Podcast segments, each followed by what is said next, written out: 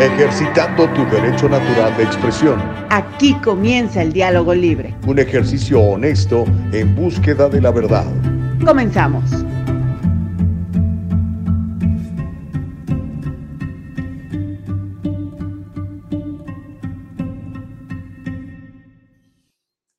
¿Y qué dijeron? ¿No va a haber diálogo libre el día de hoy? No, ¿cómo no? Aquí estamos, tarde pero sin sueño, después de superar algunas... Eh, deficiencias técnicas, podemos estar ya de nuevo de regreso completamente en vivo en Facebook, en YouTube y en Rumble. De hecho, déjeme entrar en ese momento a la plataforma del Diálogo Libre en Facebook para que, mire, ya la encontré y así ya nada más lo único que tengo que hacer es compartirlo.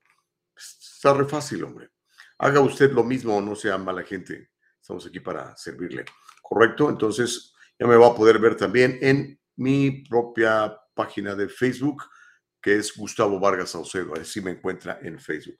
En Rumble ya estamos, en YouTube ya estamos, ya estamos en su corazón, que es lo más importante. Y mire, eh, tenemos el día de hoy un programa muy, pero muy, muy completo. Le voy a pedir que no se lo vaya a perder, no se lo vaya a perder. Ah, hoy vamos a platicar con una, senadora estatal eh, de California, Rosella sí va a estar platicando con nosotros. Le vamos a preguntar sobre todo ese dineral que se gasta en California para los homeless y pues nada más no, no funciona, no nos entregan cuentas, no sabemos qué pasó con todo ese dinero. Bueno, hoy vamos a platicar con una de las poquitas senadoras que se le pone al brinco al gobernador de California, el señor Gavin Newsom.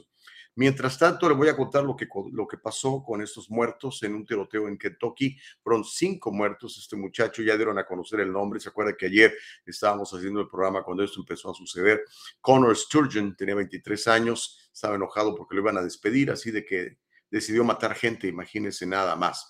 También le voy a contar de cómo los distribuidores de esta cerveza Bud Light se están mostrando sorprendidos por la mala publicidad luego que decidieron aliarse con una mujer transgénero para hacer publicidad, como que no les ha ido muy bien.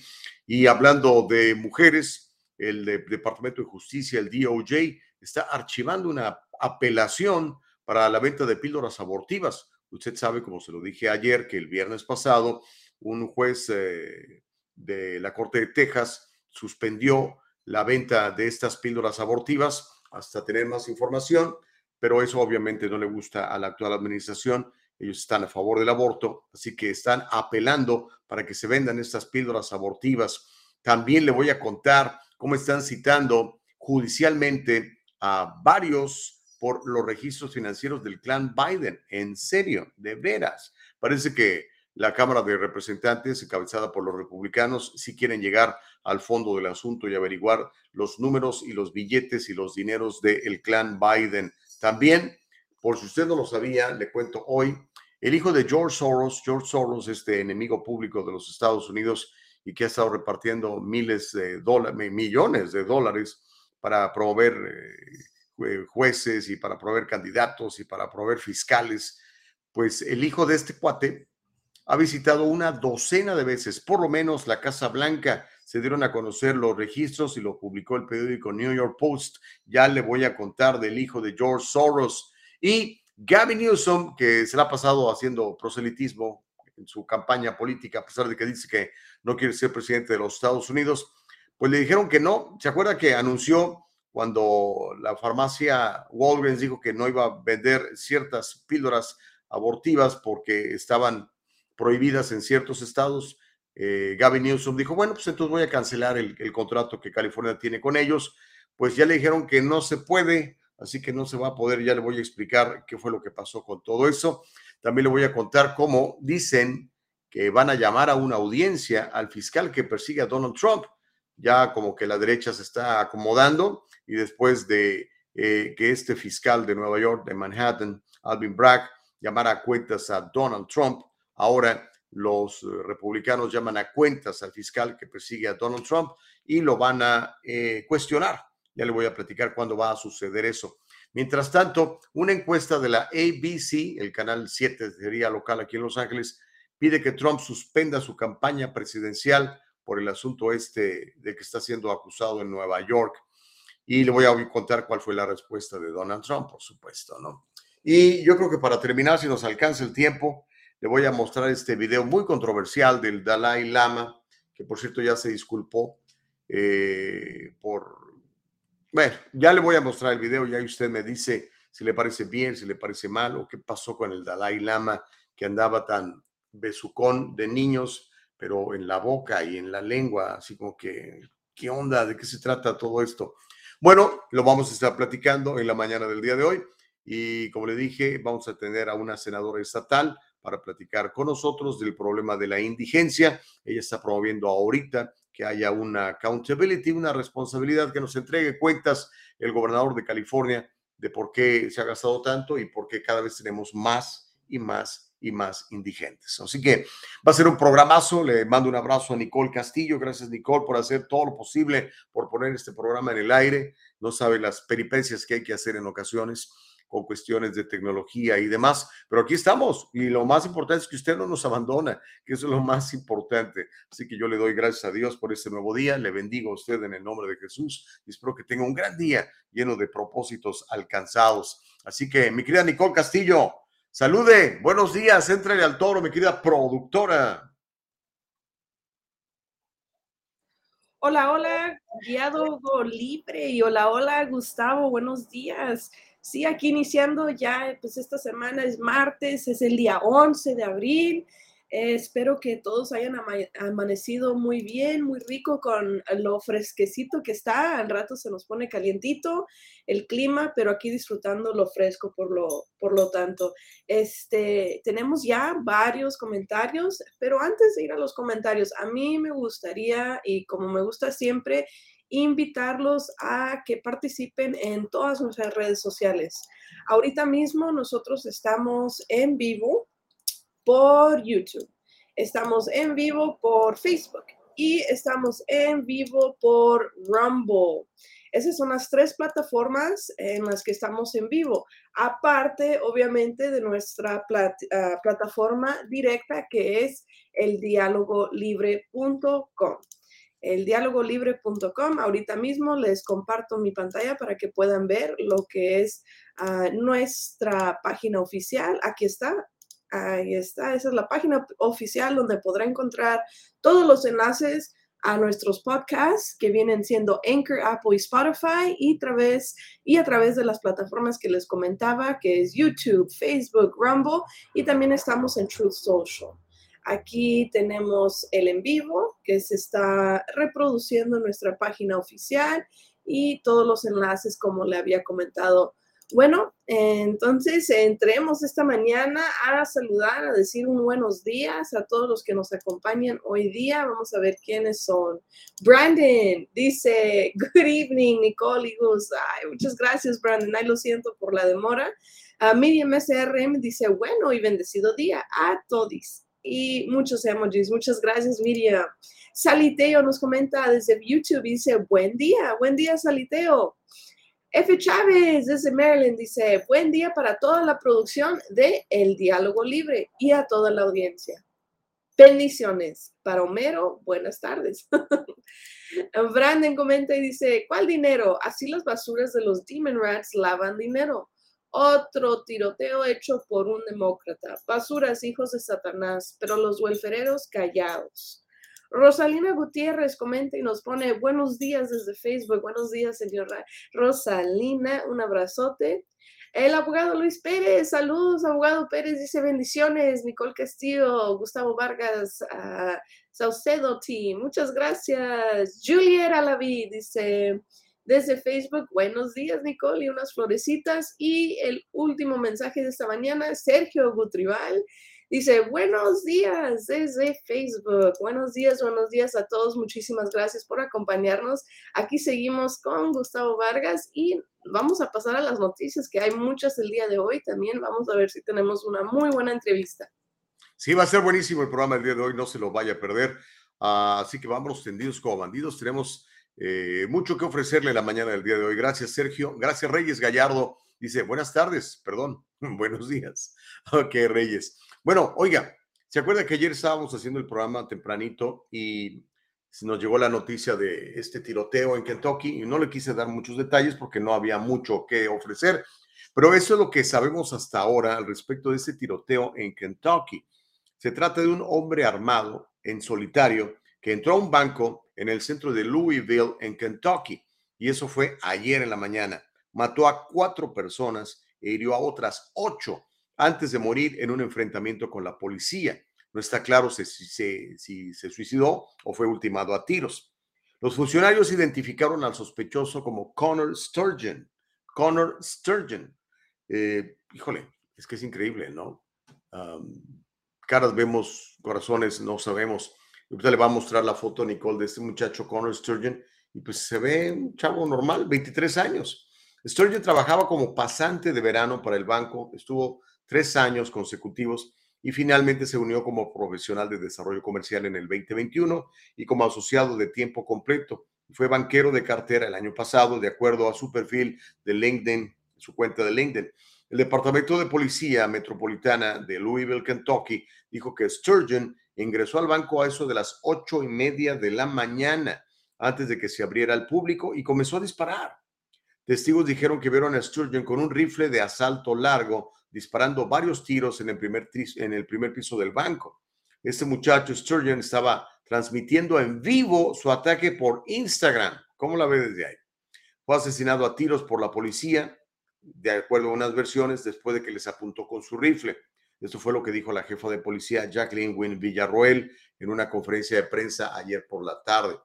A Sturgeon le habían dicho que lo iban a despedir del banco, de acuerdo a versiones de CNN quien también informó que había dejado una nota para sus padres y a un amigo diciendo que iba a disparar contra el banco. Así que otro cuate perturbado, otro cuate mal de la cabeza y otro cuate haciendo disparos en un banco. Lo que sabemos hasta ahora es que pues la policía actuó bastante rápido y pudo ultimarlo a tiros antes de que matara más gente. Qué terrible, qué terrible. Son las 7.29, aquí es donde mucha gente dice, es que no deberíamos de tener armas. Yo le digo, bueno, ¿quién debe tener las armas nada más? ¿El gobierno? Ahora, ¿por qué él entró a esa hora al banco? Porque se ve que no había gente armada, creo yo. Porque desconozco cómo sean las leyes en Kentucky, pero en Kentucky usted puede traer su, su arma entonces yo me imagino que habrá muchas personas armadas en Kentucky que a esa hora no estaban en el banco.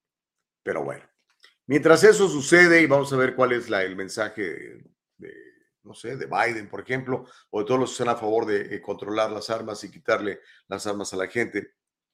Pero los... Uh, o déjame ver, creo que tenemos un reporte, tenemos un reporte de... Vamos a ver el reporte, tenemos un reporte de, de, de la televisión local en Louisville, Kentucky. Nicole, vamos a echarle un lente para que tenga una mejor perspectiva de lo que le acabo de platicar, de lo que pasó allá en, en Louisville, Kentucky. Adelante, Nicole. Have identified the shooter now as 23-year-old Connor Sturgeon, a current bank employee at Old National. Earlier today, ATF and FBI raided a home, again thought to be associated with Sturgeon. The home is in the Camp Taylor neighborhood, right on Taylor Avenue. WHS 11's Travis Breeze and photojournalist Paul Dunsford were there when they got inside that house. Uh, what, you, what did you see then, Travis? Where do things stand at this hour?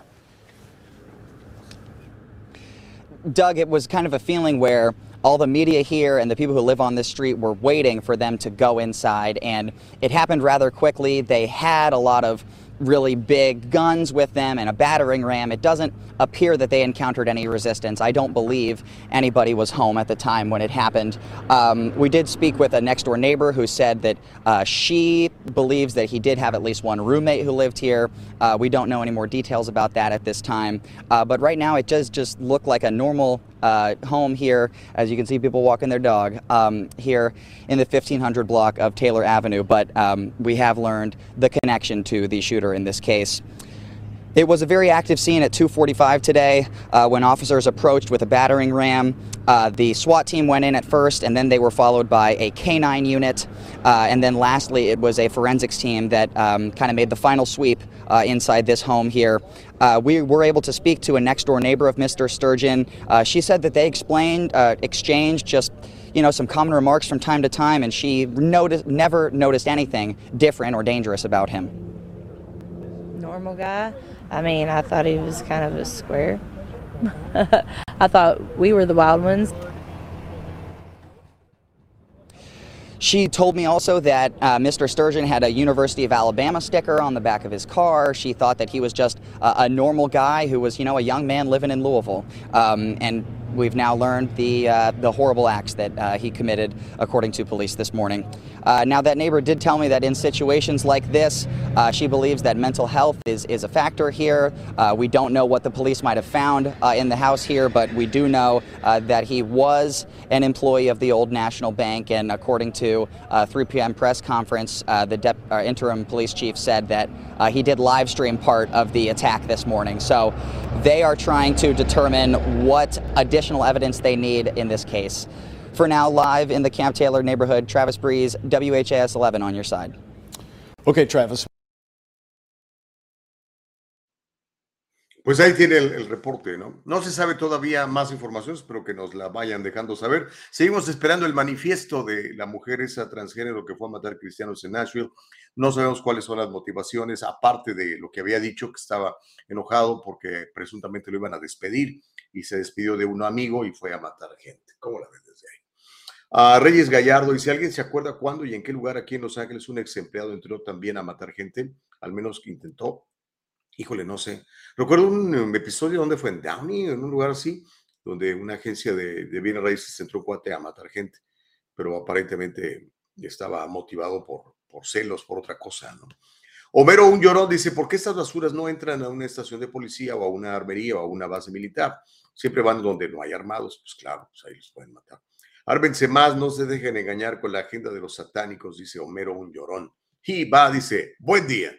Pues bueno, esto va una vez más a seguir abriendo el tema de si debemos o no debemos tener armas. Yo creo que es mejor tener un arma para protegerte si la sabes usar. Pero si no la sabes usar, pues mejor confía en la policía y ruégale a Dios que lleguen rápido, ¿no? Mientras tanto, oiga, los distribuidores de Bud Light se muestran sorprendidos por la mala publicidad.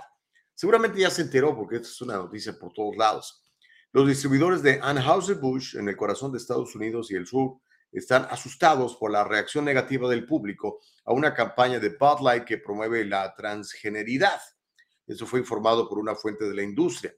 Este mes que terminó en marzo, Bud Light se asoció con el activista transgénero Dylan Mulvaney. Es un ex hombre homosexual que ahora se viste como mujer y ha ascendido al estrellato corporativo con sus videos virales de TikTok que narran su transición diaria a convertirse en una mujer. Textualmente cito lo que dijo este muchacho Mulvaney. Este mes celebré, mi día 365 de la feminidad y Light me envió posiblemente el mejor regalo, una lata con mi cara, dice Mulvaney en el anuncio de Bud Light. Veamos el anuncio que tiene a muchas mujeres molestas, indignadas y sobre todo a los vendedores de cerveza preocupados porque las ventas de esta cerveza están disminuyendo. ¿Cómo la ve desde ahí? Vamos a ver el, video controversial que supuestamente le está quitando muchos clientes a Bud Light. Vamos a ver.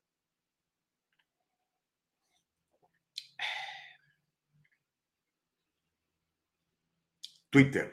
Tiene que ser Twitter. Hi. Impressive carrying skills, right? I got some Bud Lights for us. So, I kept hearing about this thing called March Madness, and I thought we were all just having a hectic month, but it turns out it has something to do with sports. And I'm not sure exactly which sport, but either way, it's a cause to celebrate. This month, I celebrated my day 365 of womanhood, and Bud Light sent me possibly the best gift ever a can with my face on it. Check out my Instagram story to see how you can enjoy March Madness with Bud Light and maybe win some money too. Love ya! Bueno, ahí tiene ese muchacho eh, Mulvaney promoviendo esa cerveza que, bueno, aparentemente, según los que la distribuyen en el sur de los Estados Unidos, eh, se han reducido sus ventas dramáticamente. Todavía no se sabe si esto va a tener verdaderamente un impacto fuerte en la compañía House Bush, pero eso es lo que dijeron a las noticias. ¿Cómo la ves desde ahí? Mujeres, ¿qué onda? Ya les quitaron la chamba. Pero bueno, miren, ¿se acuerdan que ayer le conté que eh, un juez de Texas había suspendido la venta de píldoras abortivas? Bueno, reaccionó de inmediato el Departamento de Justicia de la administración Biden y presentó oficialmente una apelación ayer, luego de que Texas dictaminara el viernes que detuvo la aprobación de la mifepristona, así se llama, mifepristona, en 2000 eh, por parte de la Administración de Drogas y Alimentos de los Estados Unidos. La primera píldora utilizada en un aborto con dos medicamentos, le llama medicamento, como si estar embarazado fuera una enfermedad, ¿no? El Departamento de Justicia presentó su apelación ante la Corte de Apelaciones del Quinto Circuito de los Estados Unidos, considerada la Corte de Apelaciones más conservadora del país. La agencia calificó la orden de Texas como extraordinaria y sin precedentes y pidió a la Corte que suspendiera la decisión pendiente de apelación. El amplio alivio nacional de la Corte fue especialmente injustificado dado el balance de daños. Si se permite que entre en vigor, la orden de la Corte frustraría el juicio científico de la FDA y dañaría gravemente a las mujeres, dice el Departamento de Justicia de Biden, dañaría gravemente a las mujeres, particularmente aquellas para quienes la mifepristona es una necesidad médica o una práctica. Mm, bueno, eso es lo que dice el Departamento de Justicia en su apelación. Ese daño se sentiría en todo el país, insisten, dado que la mifepristona tiene usos lícitos en todos los Estados Unidos. La orden socavaría los sistemas de atención médica y los intereses de confianza de las empresas y de los proveedores médicos. El Departamento de Justicia también alega que las afirmaciones de los demandantes son manifestaciones inoportunas y que carecen de capacidad para impugnar la aprobación de la píldora abortiva por parte de la FDA y no han promocionado ninguna base para cuestionar el juicio científico de la FDA. Pero por lo pronto en esas están, como la ve desde ahí. ¿Qué irá a pasar? La irán a suspender, la irán a eliminar. La verdad, lo veo muy difícil, pero pues vamos a ver, ¿no? Ya sabe que eh, las compañías farmacéuticas tienen mucho dinero y tienen a muchos legisladores en sus bolsillos. Ay, Dios mío, mi vida. Mire, acaban de citar citaciones judiciales por registros financieros del clan Biden. Esa va a estar muy buena. Antes de ir para allá, déjeme leer algunos de sus mensajes porque no me quiero ir sin que usted opine y dialogue aquí en el diálogo libre. Mau Reyes dice, desde que este tonto apareció diciendo maga, estamos más jodidos, nos maldijo. Eh, ¿Quién será ese tonto? ¿A qué tonto te refieres, mi querido Mau? Homero Escalante dice, la locomotora del empleo imparable, el águila blanca, volando tan alto, trayendo más empleos, que nunca hay mejores pagados, mientras el guajolote revolcado y derrotado con sus focas presumiendo de que va a intentar frenar la locomotora del empleo inútiles, ya despierten, dice Homero. Pues no es del tema, pero ya leí lo que escribiste, mi querido Homero. Sally Tello dice, tantas mujeres y hombres triunfadores, trabajadores, y no ponen su cara en las latas, pero celebran un año de transgenerismo como gran hazaña, dice Sally Tello. Pues les está quitando espacio, Sally, ese sí, a ustedes, las mujeres. Miriam SRM dice, Sí, se debe tener un arma, sí, se debe tener un arma con un permiso avalado, con un examen de saber usar esa dicha específica arma que porta cada, cada individuo, dice, opina Miriam. Pues yo creo que sí sería bueno, ¿no? Homero, pero hay gente que dice que no. Homero dice, siguen las matanzas de salvajes y los conservadores regocijándose en la sangre de gente inocente, pero sus armas protegidas, enfermos psicópatas mentales. ¿Quién debería tener las armas nada más, Homero? ¿El gobierno nada más? Díganme, ¿quién creen que debería tener las armas? ¿Qué más? Sally Tello dice, el de marketing de esa compañía debe ser nuevo. O oh, se refiere a lo de la cerveza. El comercial del Super Bowl de Budweiser también fue criticado por los vaqueros porque por primera vez no mostró a sus icónicos caballos, los Chrysler Hales. De veras ya no. Ahora, ahora la nueva imagen es un señor vestido de muchacha. El señor Oaxaca dice, desafortunadamente este es un problema común hoy en día. Hay violencia de uso de armas, violencia de pandillas, pero las pandillas hoy son los demócratas extremistas que protestan y defienden con violencia la corrupción sexual. Homero Un Llorón dice, viva las armas, culebros. ok. Silvia Morales, ¿cómo estás? Muy buenos días. Dice, feliz martes, que tengamos motivos para agradecer, disfrutar y compartir, de ser felices. Saludos y bendiciones a toda la audiencia de El Diálogo Libre. Bendiciones, señor Gustavo y Nicole. Qué amable, Silvia. Las bendiciones son absolutamente reciprocadas para ti, ¿ok? Bueno, sigamos adelante porque, como le digo, este, tenemos más noticias y esta, esta historia va a ser muy buena si, si efectivamente se lleva a cabo, porque acuérdense que del dicho al hecho hay mucho trecho y del plato a la boca a veces se cae la sopa. Pero hay cuatro bancos importantes en Estados, en Estados Unidos y un individuo que han sido citados por los registros financieros a la familia Biden. Eso fue confirmado por el Comité de Supervisión de la Cámara del Congreso. La revelación proporciona una idea del camino que está tomando el presidente del Comité de Supervisión de la Cámara de Representantes, un eh, eh, republicano por Kentucky, que se llama James Comer, para investigar a la familia Biden por nueve violaciones, incluido el lavado de dinero y el fraude electrónico. Su investigación ha abarcado la emisión de citaciones y la solicitud de entrevistas de socios comerciales de los Biden y entrevistas a denunciantes. ¿Cuáles son estos bancos que han sido citados por esta comisión especial del Congreso? El Bank of America, el Cathay Bank, JP Morgan Chase y HSBC USA. Son los bancos a los que Comer ha pedido información, según confirmó la plataforma de noticias de Fox. Además, Mervyn Yan, ex socio comercial de Biden, también fue citado a declarar. Yan era un funcionario de la compañía china CEFC e o CEFC, China Energy Company. Acuérdense que todas las compañías chinas reportan al Partido Comunista Chino. Y este Mervyn Yan dicen que participó en el anticipo de un millón de dólares que recibió Hunter Biden en representación de un funcionario de este banco de China Energy como abogado. También este banco chino negoció con los Biden en una empresa conjunta en la que el Big Guy, que es como aparentemente se referían a el hoy presidente de los 81 millones de votos, eh, Joe Biden, el Big Guy, él recibiría una participación accionaria del 10%. Como decimos en México, recibió un moche del 10%. Si bien Comer obligó al Banco de América a cumplir con su solicitud, también obtuvo acceso a informes de actividades sospechosas del Tesoro de los Estados Unidos después de meses de esfuerzos de estarlos buscando. De acuerdo a un informe del Senado del 2020, esas actividades sospechosas del eh, Departamento del Tesoro, conocidos como SAR, a menudo contienen evidencia de posibles actividades delictivas como el lavado de dinero y el fraude. Por lo pronto, el congresista Comer ha declarado que 13 bancos estuvieron involucrados en los reportes de actividades sospechosas del clan Biden cómo la ve desde ahí. ¿Será en serio? ¿Irán de veras en serio en contra de toda esta gente? Algún día descubriremos si hay chanchullo, si recibieron dinero. Todo apunta a que sí, pero acuérdense que hay que demostrarlo y sobre todo necesita haber voluntad política para poder castigarlo.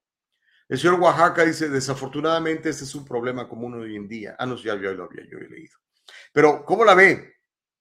¿Le late? ¿Usted cree? Es más, pregunta abierta para la gente del diálogo libre. ¿Usted cree que la actual administración, el señor Biden y su familia, son corruptos o son simples trabajadores políticos, gente decente y buena que quiere lo mejor para los Estados Unidos? Espero sus respuestas. Reyes Gallardo dice, el banco que, uso, que uso yo es el del Union Bank y se convertirá en US Bank a partir de julio. Creo todo estará bien, dice Reyes Gallardo. Sí, ya ve que ahorita andan batallando los bancos y cómo no van a batallar si está la cosa complicada. Miriam dice, estos pandilleros bancarios y políticos no tienen entrañas, mucho menos conciencia. Pues vamos a ver en qué termina toda esta llamada a cuentas presuntamente por parte de esa comisión especial encabezada por el republicano uh, Comer de eh, el Congreso de los Estados Unidos de América. Homero dice, ahora resulta que el Congreso tiene poderes judiciales y que pueden poner cargos o investigaciones que le corresponden únicamente al Poder Judicial. No importa cuánto le busquen a Hunter Biden, aparte de ser una persona civil individua, nunca lograrán manchar la blanca incorruptible, no importa cuánto lo busquen, no importa cómo lo presenten, sabemos que ustedes mienten descaradamente, dice Homero. No, yo no estoy mintiendo, estoy diciendo lo que dijo este señor. Nada más. Sally Tello dice, los Biden no solo son corruptos, son descarados. Órale. Pues mire, ahí le va una, una más, una raya más al tigre. El hijo de George Soros, que aquí hemos platicado muchísimas veces del señor George Soros, que tiene una organización internacional que se llama The Open Society, y que, bueno, él piensa que somos muchos en el mundo, que deberíamos, de ser menos personas, que la gente debería eh, estar pues más controlada, ¿verdad? Esos son los puntos de vista de George Soros. Él no cree, por ejemplo, en que los criminales estén en la cárcel, cree que los criminales simplemente no recibieron suficientes oportunidades para portarse bien y por eso promueve eh, fiscales como, como George Gascon en Los Ángeles o Alvin Bragg en Manhattan, en donde pues, los criminales hacen su agosto, ¿no? Pues bueno, el hijo de George Soros se llama Alexander y resulta que ha visitado por lo menos una docena de veces la Casa Blanca ahora que está ah, Uncle Joe ahí. Alexander Soros, el hijo del multimillonario George Soros, es un invitado frecuente en la Casa Blanca. El joven Soros ha sido un visitante frecuente de la Casa Blanca desde que Biden asumió el cargo, según registros obtenidos por el periódico The New York Post. Ese periódico, New York Post, es el mismo que destapó la cloaca de la laptop de Hunter Biden. ¿Okay? ¿Se que decían que era desinformación rusa? Mm, la verdad es que este periódico, la verdad, ha demostrado tamaños y agallas para denunciar cosas que otros periódicos no se atreven. El asunto es que, según registros obtenidos por el periódico New York Post, desde que Biden asumió la presidencia, Alexander Soros, Alex, como le llaman sus cuates, ha realizado al menos 14 visitas a la Casa Blanca para reunirse con altos funcionarios de la administración. Los registros de visitantes obtenidos por el periódico New York Post muestran que, en sus más de una docena de visitas a la Casa Blanca, Alex Soros supuestamente se reunió con el asesor adjunto de Seguridad Nacional de Joe Biden, con asesores del entonces jefe de gabinete de Biden y con un asistente ejecutivo del asesor de Seguridad Nacional. El día de hoy, Alex Soros es presidente de la junta directiva de la red de organizaciones filantrópicas de su papá, conocida como Open, Open Society Foundations, como la B desde ahí. ¿A qué va que anda negociando el buen Alex Soros. Cuando, mire, ahí fotografía hasta con Barack Obama y con Nancy Pelosi. Ahí está con su papá y con todos los chipocludos. ¿A qué va? Pues que le pregunten, ¿no? Pero bueno, vamos a ver qué comentarios tiene la Casa Blanca al respecto. Yo creo que ninguno. Eh, pero a ver si hay algún periodista que se le pregunte a la Karine Jean-Pierre Oye, ¿qué anda haciendo este hijo de, un enemigo de los Estados Unidos como George Soros? Que además se la pasa invirtiendo en políticos de izquierda. Buena pregunta, ¿no? A lo mejor fueron, no sé, ponerse de acuerdo para un almuerzo, para ir a jugar golf por la tarde. Tenemos listo el video, vamos a ver el video, mi querida Nicole Castillo, que nadie te detenga.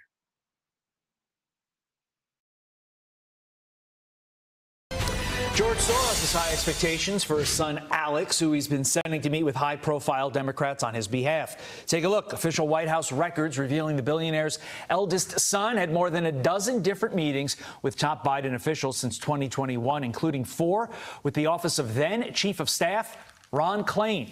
Matt Palumbo is the author of The Man Behind the Curtain, the secret network of George Soros. And Matt joins me now. Matt, walk us through how the Soros influence machine is pulling the levers at the White House. Thanks, guys. Well, it's looking like Alex Soros is primed to take over the Soros empire. Obviously, his father in his 90s cannot do it forever. Um, this New York Post piece outlined 14 different White House visits, but I mean, we almost didn't even need the report. You can go on Alex's Instagram, his Twitter, any social media, and it's almost like he's bragging to us. It is a picture of him and every progressive Democrat you can imagine, and really their left wing counterparts overseas. Um, now, of these 14 people he met, it is, I think, notable that that almost all, with the exception of Ron Klain, uh, who had the president's ear, obviously, were involved in national security. Um, Ukraine is a country where the Soros family has uh, unfortunately boasted a lot of influence. There's tens, if not hundreds, of billions of dollars being thrown around there. So I think that'll be something worth circling back on in coming months or years. Um, now, as for Alex himself, he spent around $11 million of his own money. Now, uh, that may seem like a drop in the bucket compared to his father, and it is, but it's not going to be that way forever. So, you know, the way I would put it is George Soros, over his career, has spent around $20 billion. Uh, his Open Society Foundation, which is the vehicle by which he makes this spending, has around $20 billion on its balance sheet. So when Alex takes over, he has a war chest that is basically able to, I would say, at a minimum, double the amount of damage his father's mm. going to do, and probably more. I mean, the, each generation is unfortunately a little more socially progressive, and I think even his son already is influencing the father on those sort of issues. Yeah, for those who think the Soros damage will end when George dies, you got another thing coming because, like you said, each generation more and more progressive, and they got the money to get their needs met. Meantime, you, you don't just get to go to the White House. Yeah, I can't just walk up there today and be like, I'm here. I want to meet with Joe. You have to be invited. So, why is this White House so eager to meet with Alexander? Well, you know, it you know, 20 years ago we could say George Soros was you know a far leftist. Uh, the pendulum has swung in that the mainstream Democratic Party is basically now the progressive party of George Soros. So his views are a lot more mainstream, and it's really for the same reason they were you know entertaining Sam Bankman-Fried. The guy's got billions or, or will have access to billions soon, uh, and they want that money. So you know they can speak against money in politics all they want, but they are uh, seemingly the biggest beneficiaries of it. Okay, so look, they've already bought the DAs throughout throughout all of our biggest mm-hmm. cities. Now they're in the White House. What is next in their plot to remake the United States of America? Is there something that we are not paying attention to that we should be? No, in fact, I would say the local races are really the most consequential. I mean, the way I, I put it is that, you know, at the presidential level, there's billions of dollars getting thrown around. So a couple million here or there doesn't really swing the needle as much. But it's these local ones that make all the difference. And we just saw one in Wisconsin recently where there was, you know, they, they always had spent an enormous amount. Uh, there were reporting periods where the, the liberal backed by Soros, I think, spent 8 million compared to 400K for the opponent. And, and, you know, we really need to pay attention to these races because they are low turnout enough enough where if we can just mobilize conservatives, we can't neutralize the impact of that money. So is that the answer? Republicans' response is to mobilize themselves to try to counter counteract this, or is there something else Republicans need to be doing as well? Uh, well, that and then I mean, a a too it wouldn't hurt if uh, our you know, any billionaires on our side wanted to spend some money. But uh, you know, I, I, would say too, we can just neutralize the impact of, of money by bringing awareness to it and just mobilizing voters because that's ultimately what it comes down to. And the turnout in these races is, you know, they, they are sort of under the radar races for the most part. So if we can make it so only conservatives are paying attention, uh, you know, so I'm sure Soros will be able to buy some extra votes, but we can drown that out. So step one, mobilize voters. Step two, find billionaires. Always a great strategy strategy. Matt Palumbo, thank Sir. you very much. Ay, Dios mío. Bueno, ahí tiene a George Soros. Bueno, aquí está Alexander con Chuck Schumer, el líder de la mayoría demócrata en el Senado. Son buenos cuates, ¿cómo no van a ser buenos cuates? Pero el, el, el, presentador le dice, bueno, que lo que hay que hacer es movilizar los votos y tener un multimillonario que, que le meta lana, ¿no? El Tacua dice, good morning, mi Chubi. ¿Qué onda, mi querido Tacua García Pelayo? Un abrazo, hermano, hasta que apareciste, malvado. Silvia Morales dice, Biden y toda la familia son corruptos. Gracias a El Diálogo Libre por la información. Excelente programa, dice Silvia. Gracias, Silvia. El señor Oaxaca dice, el joven Soros fue una de las 330 personas que asistieron a una lujosa cena de Estado en el Jardín de la Casa Blanca, organizada por el presidente y la primera dama Jill Biden en honor al presidente francés Emmanuel Macron que ahora Macron anda diciendo que no son vasallos de Estados Unidos y se anda aliando con los chinos. Pero bueno, uh, un día después, Alexander Soros, quien preside la poderosa red liberal de subvenciones Open Society Foundation, fundada por su padre, se reunió con el asesor del consejero del presidente, Marianne Aldame, y Mariana Adame y el asesor adjunto de Seguridad Nacional, Jonathan Finner, según muestran los registros. Sí, efectivamente aquí lo acabamos de, de constatar. Paz Martínez dice, buenos días, señor Gustavo. Y ese hombre Soros ¿De dónde le llegará tanto dinero para hacer sus maldades? Es un hombre terrible, si mira. Pues dicen que de inversiones y de cosas así, ¿verdad? Nunca ha quedado muy, muy bien establecido cómo ha hecho tantísimo dinero y sigue haciendo más dinero. Pero para que se dé una idea, él es el que compró las estaciones de radio en español de, de AM de, que eran de Univisión. Y obviamente las va a utilizar para, para tratar de, pues, de imponer sus puntos de vista y sus criterios, ¿no? Aquí en Miami, en Los Ángeles, no sé en dónde más había estaciones de radio, las compró, eh, pues las compró él, la verdad.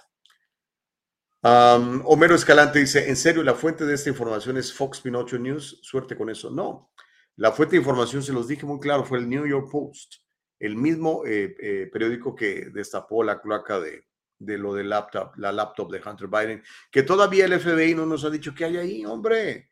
¿Por qué? ¿Por qué no, no, no nos dicen? Elsa Navarrete dice, muy buenos días, Gustavo, esa familia Soros es nefasta. Por eso el Faro siempre ataca a Bukele, pues él es el patrón de ellos. Ahí tienen. No, están por todos lados. O sea, el señor se ha dedicado a repartir su dinero en las cuestiones en las que él cree, ¿verdad? O sea, cada quien gasta su dinero como quiere. Él cree que, que los criminales no son criminales, que, que hay que apoyar a fiscales liberales y todo eso, ¿no? Él cree eso. Él cree que tenemos que reducir la población mundial, por eso cree mucho en matar bebés en el vientre de su madre. Él cree eso, él cree eso y por eso apoya todas esas causas. ¿Ok? Homero Escalante dice, o todos coludos o todos rabones. Que se investigue la laptop de Gustavo Hunter Vargas para darle credibilidad a la laptop de Hunter Biden. De lo contrario, son injurias. No imagínense qué va a encontrar aquí. Bueno, va a encontrar mucha información importante de, mucha gente, ¿no? de mis clientes y todo eso. Pues, obviamente está encrypted. Julio César Mejía, Oaxaca, dice que si es corrupto Biden, un hijo del multimillonario George Soros se ha convertido silenciosamente en embajador de facto de la Casa Blanca. Se llama Alejandro Soros. Aquí lo acabo de denunciar. Ha realizado al menos 14 visitas ahí en el nombre del hacedor de reyes de extrema izquierda desde que el presidente Biden asumió el cargo, según muestran los registros revisados por The Post. Aquí está, comprobándole. Gerardo Peraza dice, los demócratas están con todo en contra de los republicanos, ahora están sobre los conservadores de la Corte Suprema. Sí, están atacando, bueno, lo atacamos desde el principio al juez Clarence Thomas, ¿se acuerdan? Eh, le ha ido como en feria al primer negro de la Corte Suprema, ¿verdad? Sí. Sally Tello dice, ah, bueno, ya había leído, que no son solo corruptos, sino descarados. Homero Ullorón dice, han normalizado tanto la corrupción los Demon Rats que es normal que mientan, que roben, que laven dinero, que quiten la libertad de expresión. Los welfereros los alaban. Reyes Gallardo dice, acuérdense que Mr. Soros es judío y es bien raro ver a un judío que esté jodido. Y a ese señor le tocó ser multimillonario, dice Reyes Gallardo. Okidoki. Órale, gracias porque siguen comentando. A veces entre mafiosos hacen acuerdos o pactos, por ejemplo, en cuanto a intereses o territorios. Quizá lo de Soros Jr. fue como un simple mensajero u oyente. Mm, puede ser, puede ser. Chicos, ya son las 8 de la mañana. Increíble, pero ya son las 8. Mire, cuando regresemos, tenemos una entrevista muy interesante. Vamos a platicar con la senadora estatal, vamos a ver si ya la tenemos, la senadora Rosilici Ochoa Ball, ¿ok? Nos va a dar media hora de su vida para platicar de lo que está pasando en California. Y de hecho, vamos a regresar con esa, con esa entrevista y también con la historia de que le dijeron que no a Gavin Newsom, que quería cancelar un contrato por unas píldoras anticonceptivas. ¿okay? Ya le voy a contar, eh, un contrato que tiene con Walgreens. aparentemente no lo va a poder cancelar, pero era toda su intención. Y vamos a hablar de lo que está pasando en California y con la senadora Rosilici Ochoa Bach. Vamos a hacer la pausa y cuando regresemos le tengo todo esto y más. Hágame un favor, no le cambie al diálogo libre. Regresamos.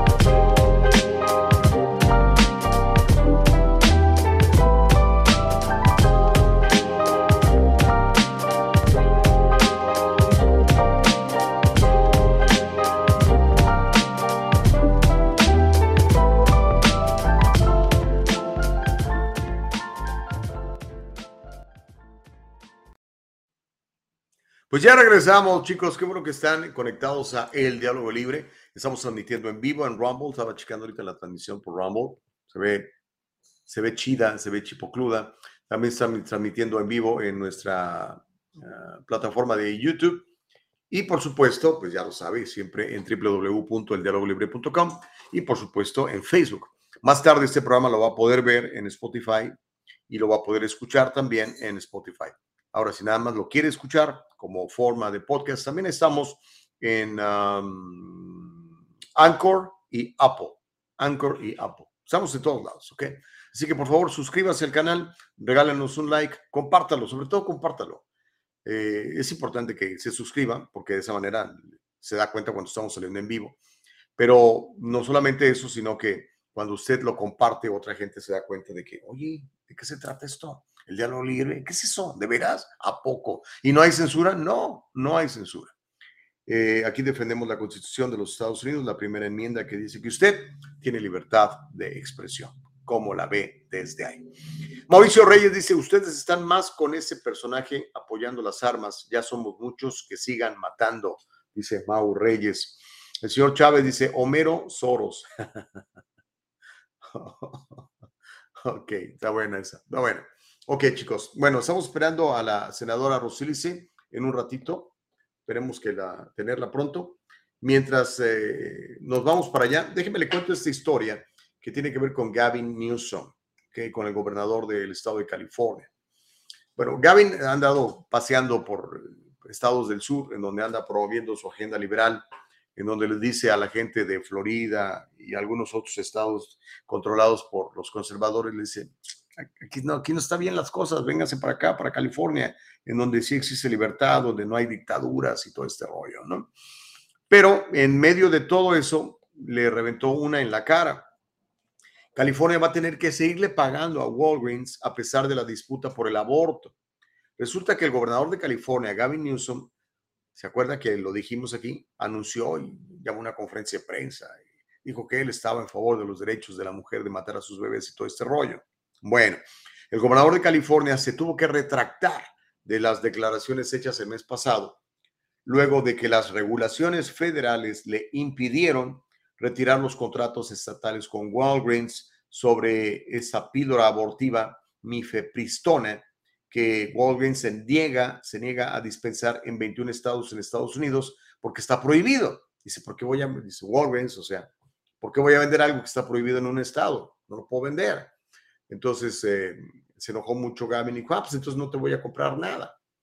Pero pues va a tener que honrar el contrato, como la ve desde ahí. Textualmente cito el comunicado. California no tiene intención de tomar ninguna medida que viole los requisitos federales de Medicaid o que pueda socavar el acceso de las personas de bajos ingresos. Eso fue lo que dijo Tony Cava como portavoz del Departamento de Servicios de Atención Médica de California en un comunicado. O sea, Newsom no se decir, ¿saben qué? Me equivoqué, me exalté, me violenté, me emocioné. No, mandó a un Tony Cava, un, eh, pues, un portavoz ahí de medio pelo, ¿no? A decir que, pues, que siempre no. ¿ok? Newsom anunció el 8 de marzo, lo recuerda porque lo dijimos aquí, que planeaba no renovar un acuerdo que entraría en, en vigencia el primero de mayo entre Walgreens, con sede en California e Illinois, utilizando principal, utilizado principalmente por el sistema de atención médica correccional del Estado. Más de la mitad de todos los abortos en el país se realizaron con el uso de medicamentos. No sé cómo, ¿por qué le llaman medicamentos a, a las píldoras abortivas? No son medicamentos. No son medicamentos. Son píldoras abortivas. Un medicamento te cura. Pero bueno, eh, ya ve cómo la izquierda le gusta utilizar eso como interrupción del embarazo. Interrupción del embarazo. O sea, quiere decir que lo, lo puedo reanudar más adelante. No, mataste un bebé y punto, caramba, hombre. ¿Por qué no le pueden llamar las cosas por su nombre? Pero bueno, más de la mitad de todos los abortos en el país se realizaron con el uso de píldoras abortivas, según datos recopilados en el 2022 por el Instituto Guttmacher, que es una organización sin fines de lucro que tiene sede en Nueva York y que se enfoca en la investigación y las políticas relacionadas con el aborto.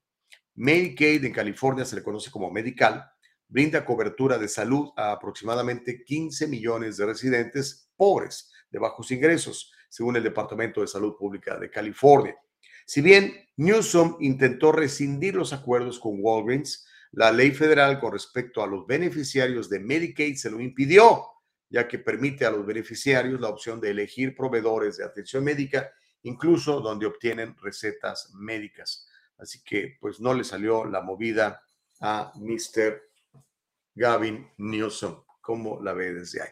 Mientras tanto, todo este asunto de eh, la píldora esa abortiva, pues sigue eh, en disputa. Ya ve, un, un, juez de Texas dijo que, había que pararla y luego otro juez dijo, no, hay que seguirla vendiendo. Y luego, pues ahí están todos confundidos, ¿no? Seguramente esto va a llegar a la Suprema Corte de Justicia de la Nación. Espero que sea este mismo año para que de una vez sepamos si puede usted matar a su bebé con una píldora o está prohibido que lo mate aquí en, uh, en los Estados Unidos, ¿no? Así de simple lo habían de ser, ¿no? Sally Tello dice, me alegro que no se pueda deshacer el contrato con Walgreens, Walgreens tirano Newsom, sí. Eh, pero muchos lo ve como presidente. ¿Le gustaría, le gustaría a Newsom el presidente? Miren nada más qué postura. ¿eh? Joven, delgado, guapo, anteojos de diseñador. ¿Por qué no? Su esposa, medio estrellita de cine por ahí, pues ¿por qué no? El señor Oaxaca dice, los demócratas se enfocan en el cambio climático, rápido crecimiento y población, y abuso del consumo de recursos. Son apoyados por George Soros para distraer a la gente. Estos no son el, esos no son el problema grave. La eliminación de los seres humanos, la eliminación de los seres humanos a través del aborto a la carta la aprobación de la desviación sexual como el lesbianismo, la homosexualidad, la transexualidad, la castración de mujeres y hombres son un grave problema ambiental. Todas estas cosas son una mayor, mayor amenaza en el planeta, opina el señor Oaxaca. Mike Suárez dice, Gustavo, ¿será posible que invites a un experto en autos? Yo quiero saber si hoy en día es bueno comprar un auto nuevo o no conviene por la inflamación. ¿No será la inflación? Pero sí, sería bueno platicar de autos, ¿por qué no? Ya ve que eh, eh, el gobernador de California pretende que todos los autos nuevos que se vendan a partir de qué es del 2035, todos tienen que ser eléctricos. Si no, usted no va a poder comprar un carro nuevo. Va a estar prohibido. De acuerdo a lo que quiere el señor, ¿verdad? Ya lo, ya lo escribió, ya lo firmaron. Pero bueno, si llega otra administración puede eliminar eso, ¿no? Todo depende de usted a quién quiere de gobernador. A uno que sea en favor del el New Green Deal, u otro que diga, ¿sabes qué? Tenemos un montón de petróleo en California, vamos a sacarlo, vamos a hacer vamos a darle trabajo a la gente, vamos a tener una economía buena y un acceso a la energía barata, porque hoy la energía está carísima. Eh, dependemos del petróleo, en California dependemos del, del, petróleo extranjero, de Venezuela, de otros países, porque aquí lo tenemos, pero no lo queremos acá, porque nuestra agenda es verde, de acuerdo al gobernador eh, Newsom. Homero Escalante dice, si Homero Soros nada más que, sí, Homero Soros nada más que pobrecito. ok, órale, pues sí, está pobrecito. Mike Suárez dice, sabemos que lo odias, Gustavo, pero a la misma vez lo amas al gobernador. No, sabes que no lo odio, no. Me parece nefasto, pero no lo odio, ok. La palabra de Dios dice que debemos de amar a nuestros enemigos. Yo pienso que el Señor es un enemigo de la, de la gente común y corriente es amigo de los malvados, eso creo yo. Pero oro por él, oro, oro para que Dios haga su justicia en él y la haga pronto. No, no, no lo odio, créeme que no lo odio. Pero, en fin, este, cada quien tiene derecho hacer lo que quiera, ¿no? Pero no, no, no, yo creo que no es bueno odiar a nadie, absolutamente a nadie. Eh, no nos, nos, ha dado señales de vida la, la senadora Rosilici Ochoa. Espero que pronto la podamos tener mientras eso oh, ya está aquí. ¡Qué bueno! Ah, ya me estaba preocupando, dije yo, no, ¿a poco me va a quedar mal la senadora Rosilicia Ochoa No. Me dice que ya, y qué bueno porque queda perfecto con la historia que acabamos de terminar en relación al gobernador de California, Gavin Newsom, y ese contrato que no pudo cancelar con Walgreens a pesar de que era toda su intención. Así que déjeme darle la bienvenida a la senadora estatal Rosilicia Ochoa Bog. Ella es senadora estatal, en Sacramento nos representa.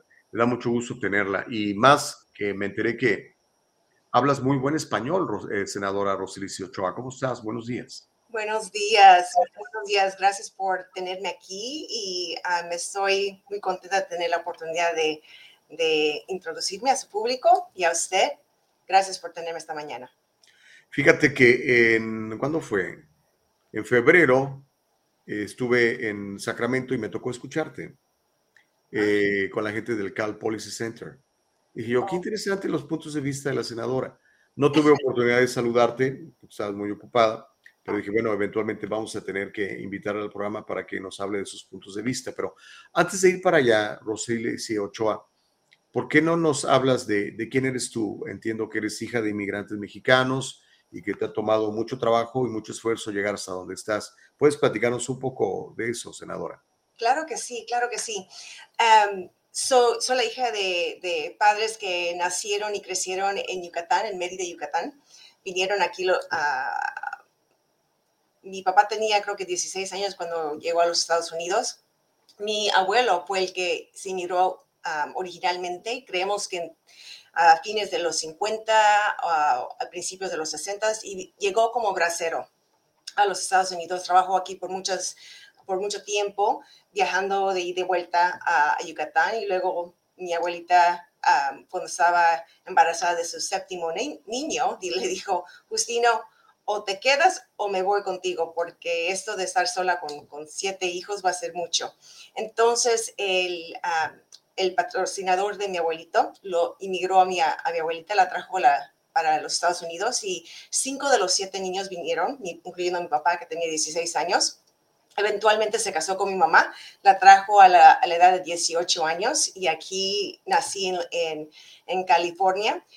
Pero en mis, mis, papás, mis padres les encanta viajar, entonces ah, crecimos entre México y los Estados Unidos, viniendo, yendo y viniendo entre Yucatán, California, Hawái y Florida.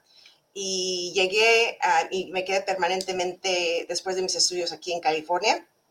Y he estado aquí, aquí me casé, aquí eh, estamos creciendo tres de nuestros hijos. Tenemos una, dos niñas, una de 23, una de 21 y el más chico tiene 17 años. mi trayectoria a este, a este, al Senado fue muy fuera de lo común, no fue algo que tenía yo en mis planes. Ah, mi experiencia, ah, fui maestra de niños bilingües ah, después que terminé la universidad en, en San Bernardino, aquí en donde me gradué de la preparatoria, en Bernardino High School. Ahí es donde conocí a mi esposo, por cierto. Y de allí di clases me quedé en casa por un tiempo cuando tuve mis niños y luego decidí regresar al, al, trabajo, pero en ese entonces decidí regresar como agente de bienes y raíces porque había mucho, mucho trabajo en, ese, en esa área y me daba la flexibilidad para poder estar en casa el tiempo que yo quisiera porque me siento que es muy importante tener a un padre en en la casa con los niños cuando están chiquitos. Y en ese medio estaba yo de voluntaria en las escuelas. Eventualmente regresé al trabajo y me involucré con la Cámara de Comercio. fui presidenta de, presidenta directora ah, de, la Cámara de Comercio. Eventualmente ah, me puse a trabajar de voluntaria en varios aspectos en mi comunidad, incluyendo con, con lo de mi iglesia. Eso me expuso mucho más a los problemas que teníamos en, nuestra comunidad y empecé a aprender cómo el Estado, las leyes que pasan en Sacramento, um, afectan a las comunidades en donde vivimos. De eso, um, en ese plan, mi esposo después se involucró con, con la ciudad. Ahí conocí a un, a un candidato que eventualmente uh, ganó su, su su oficina como asambleísta, me pidió que trabajara con tiempo, uh, tiempo en parte con, con él. Y eso me expuso a otras ciudades, a otras comunidades y ver también que lo que ocurría en mi, en mi comunidad no era única, sino que era se veían los, los, mismos problemas en las otras ciudades en cuanto a las leyes de Sacramento y cómo impactaban a las comunidades. De eso ah, me involucré también con, ah, como viene como agente de bienes y raíces, me pidieron que me eh, que considere poner una solicitud para el comité de, directivo de, de, los agentes de bienes y raíces. Me, involucré en eso y eso me abrió otras puertas.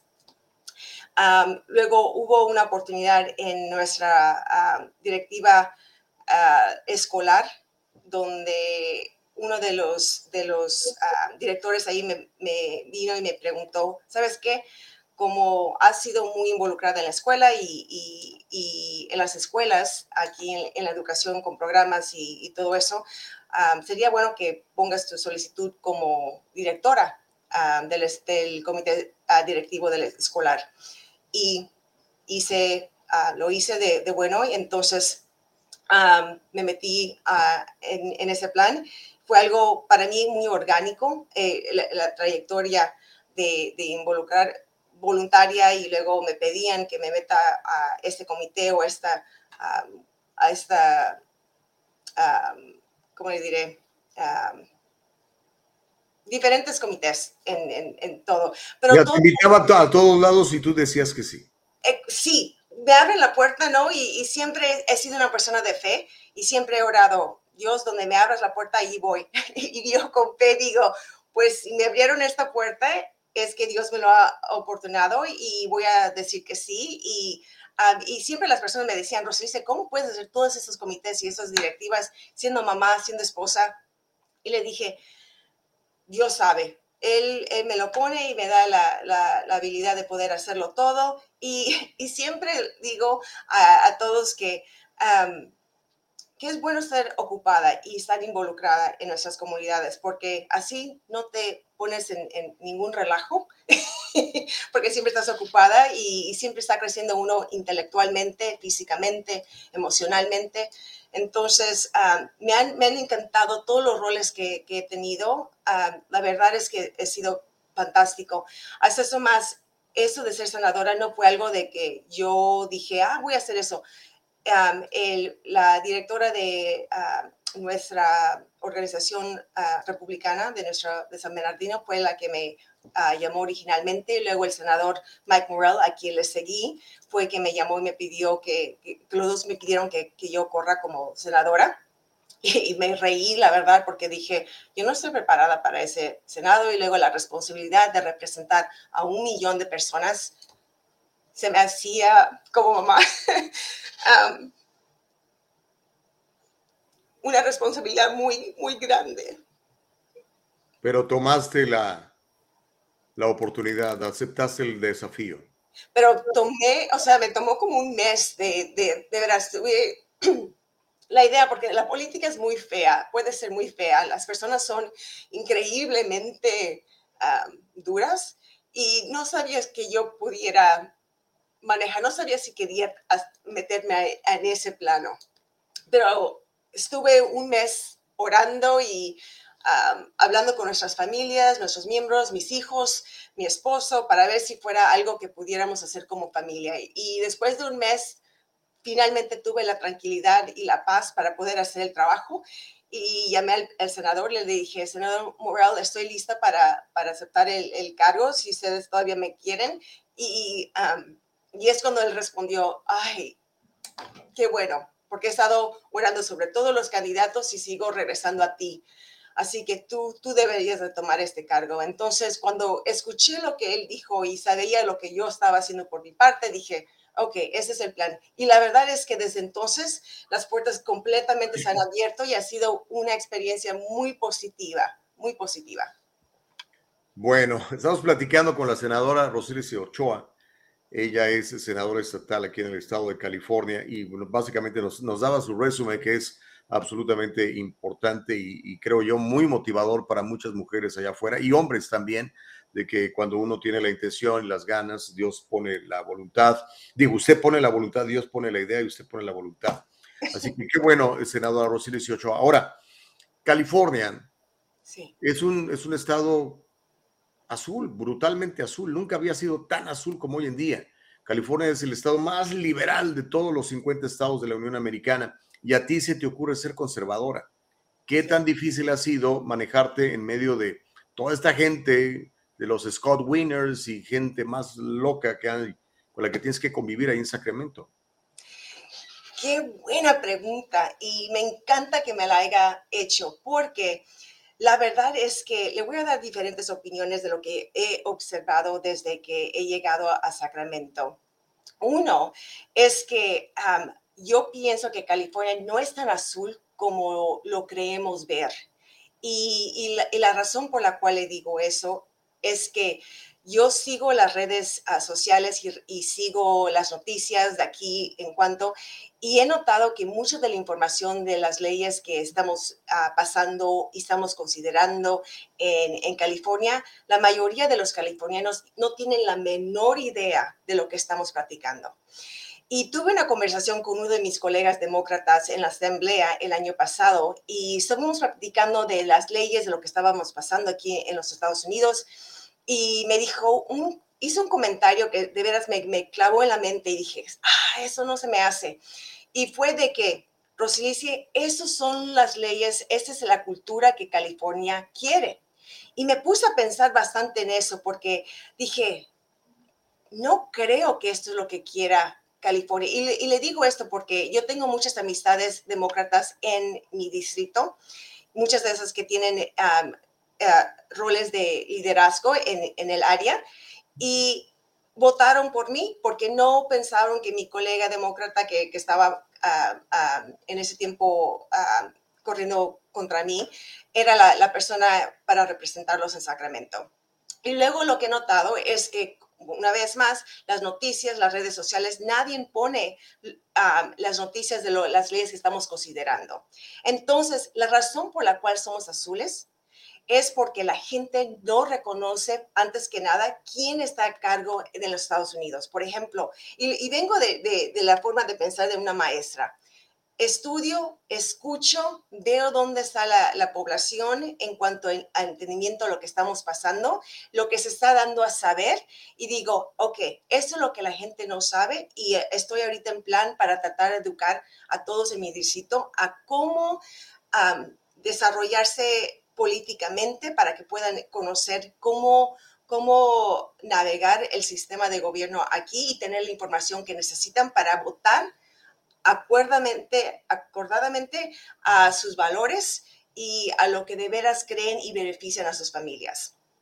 Y le digo, porque la primera, las primeras pláticas que tuve en, en, mi distrito fue preguntarles a todos, ¿cuáles son los primeros cinco problemas que ustedes ven en sus comunidades? Y comenzaban con, con homelessness, ah, sin hogar, el costo alto de vida, los impuestos, el, qué tan caro es, es crear eh, un negocio aquí en, en, los estados, en California, la educación de los niños.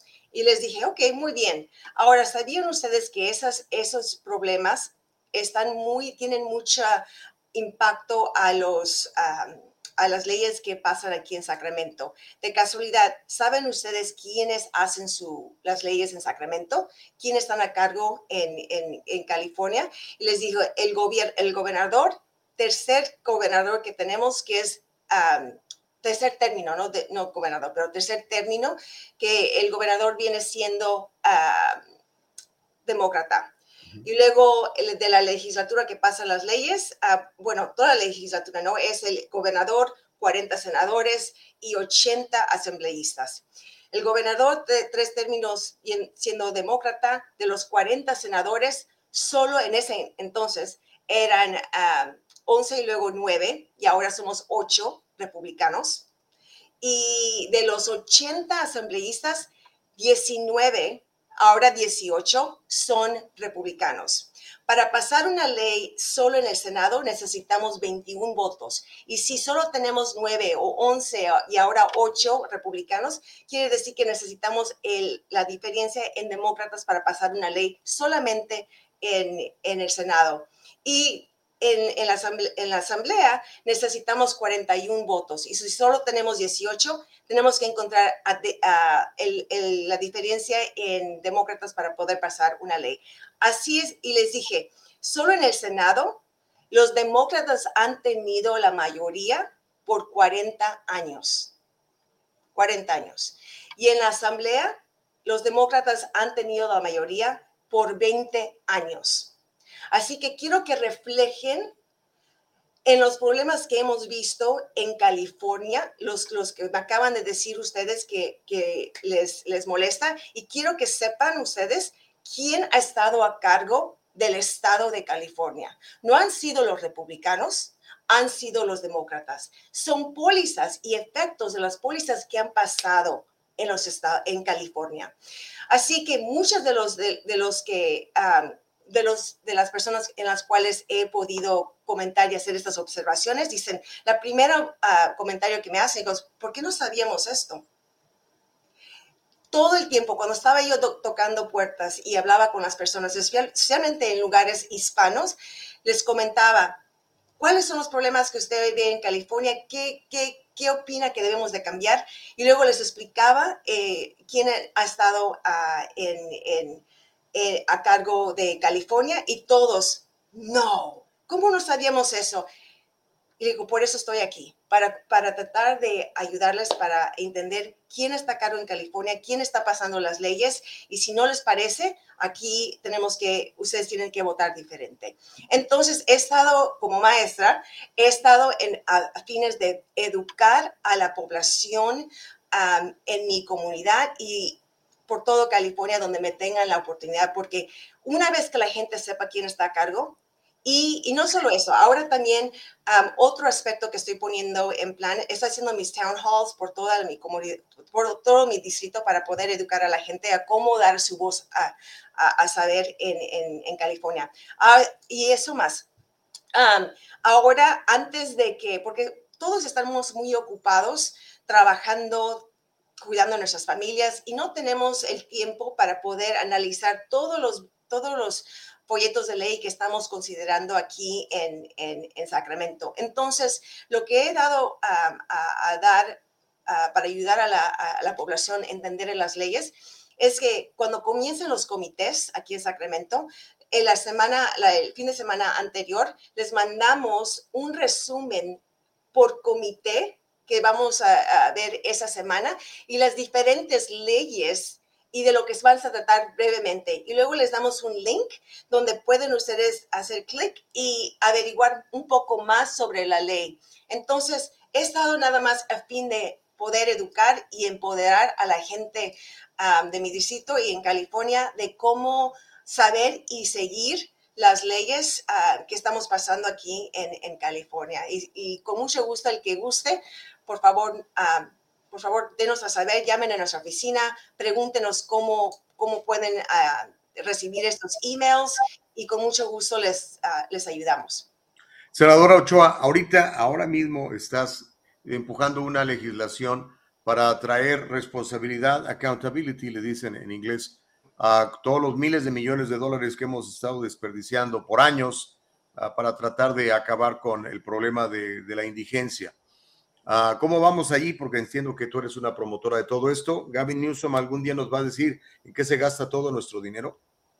Pues eh, el Departamento de Auditoría, quien les mandamos la, la, la carta para que puedan, y por, porque soy la minoría en, en, en Sacramento, antes que nada quiero que, que, comprendan que encuentro y busco a personas con las cuales tenemos um, la misma forma de pensar en cuanto a diferentes áreas de, de, de de ideas.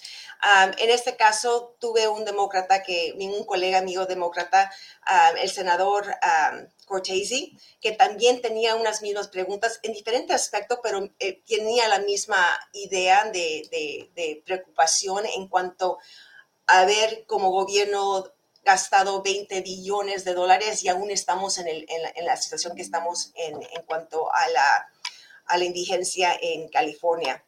Entonces le dije, podemos compartir el, el plan de uh, encuesta y, eh, y, ex, y, expanderlo un poquito más para tener otro aspecto en cuanto a la indigencia y cómo, hemos, cómo hemos gastado el dinero en, California. Y muy, uh, muy amablemente me dijo, claro que sí, muy buena idea, vamos a, vamos a trabajar en, en, partnership Y le dije, ok, muy bien. Entonces, con el, con, con el senador Cortese, otro senador también que tenía la misma pregunta, el senador Roger Nilo, que es de aquí de Sacramento, y otro más, el, el asambleísta, nuevo asambleísta que se llama Josh Hoover. Entonces, entre los, uh, entre los cuatro hemos puesto esta encuesta, la aceptaron y van a hacer el estudio para poder ver las encuestas, a ver cómo hemos gastado dinero, si hemos sido efectivamente um, uh, invirtiendo este dinero y qué podemos hacer diferente. Así que si el gobernador decide o no, porque él no, um, creo que el gobernador, la verdad, tiene sospecha de que algo no ha estado ocurriendo como tenían en plan. ¿Por qué lo digo? Porque en creo que octubre, noviembre le puso un moratorium al gasto o a la inversión a la indigencia temporalmente. Y claro que muchos de los condados vinieron de, y respondieron muy, um, ¿cómo le diré? Uh, no a buena mano, claro, porque dependen de ese dinero que viene del Estado para, para ayudar con, con, el problema en sus condados. Entonces, pero eso me dio a, entender de que en realidad él también uh, comprende que algo está ocurriendo que no, que no está ocurriendo efectivamente para, para poder arreglar la situación. Así que este estudio es muy necesitado. Uh, no va a ser uh, el gobernador que nos va a dar la respuesta, sino un departamento uh, separado. Y luego podemos usar esas, esas, esa encuesta y, lo que encontramos en esa encuesta para poder tener las pláticas en los comités que hemos tenido. hemos tenido un, unos creo que dos oversight hearings um, donde hemos tratado de ver el, el, problema, pero creo que esta encuesta va a ser un poquito más uh, imparcial, imparcial para poder tener más información que nos pueda ayudar. Pero urge, urge, senadora Ochoa. Urge, senadora Ochoa. Perdón que te, te, interrumpa, senadora. Digo, urge todo esto. Mira, sí. eh, yo te puedo decir aquí todos los días tenemos este programa, la gente se queja no solamente de la indigencia, de la criminalidad, de la falta de accountability, de cómo los, los ladrones y, y, malandrines andan afuera de la calle, de cómo eh, gente como George Gascon y algunos otros eh, fiscales protegen más a los criminales que a sus víctimas. El asunto este de que el señor eh, Newsom esté gastando dinero en viajecitos por allá, promoviendo su candidatura, no sé si quiere ser presidente o qué. Hay, hay y la gente yéndose del Estado, senadora mucha gente ya está desesperada y se va del Estado. Uh, los problemas son muchísimos y los, los conservadores son bien poquititos. ¿Que tiene, ¿Tiene futuro California nos tendremos que ir todos y dejar a todos los locos aquí? ¿Qué hacemos? Ay, no, yo soy la optimista, soy una eternamente optimista y creo que una vez que empecemos a informarnos un poquito más, y tener información de la cual, porque es información, es, es comprender quién está a cargo del Estado, quién eh, tiene las, las quién tiene el oído de los que están aquí pasando los, las, leyes en Sacramento es muy importante. Y en parte le voy a decir, otra cosa que he observado desde que llegué en Sacramento es de que hay, como usted acaba de decir, hay filosofías uh, ideológicas que han estado promulgándose, especialmente en grupos escolares universitarios. Y estas, muchas de las leyes que hemos visto es, es porque esas, um, ide y esas ideologías se están promoviendo con la juventud. Y luego educan a la juventud a cómo venir y hablar con todos los senadores y los asambleístas, creando grupos para proveer, promover, seguir promoviendo esas áreas. Y luego usan el, el, la legislatura para tratar de, de atraer dineros como grants para poder facilitar estos grupos y estas ideologías.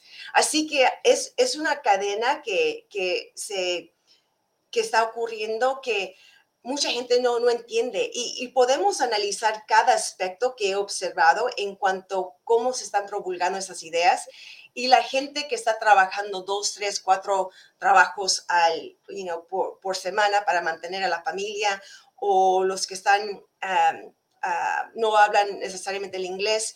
Y luego la falta de información por las redes sociales y por las noticias, todo esto atribuye a que continúen estas ideologías y la gente que de veras están impactadas, como los padres de familia, como yo, madre, que tiene niños y las leyes que se están pasando, no están informadas. Entonces, por eso es importante de que hagamos todo lo posible para informarles. Yo no les digo a las personas cómo pensar y qué pensar. Lo que yo quiero hacer y lo que creo que es importante es decirles, miren, esta es la ley, esta es la lógica atrás, a través de esta ley que están tratando de promulgar, ¿está usted o no de acuerdo y refleja sus valores o no?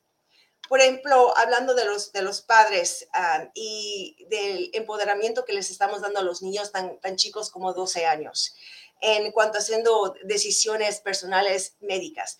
Yo he sido una senadora que me he sentado en el comité de, de, ah, de ah, ¿cómo se dice? Public Safety, ¿cómo se dice? En, Seguridad pública. ¿Mande? Seguridad pública. Seguridad pública. Y luego me siento también en la educación y ahora tengo otro comité de servicios humanos.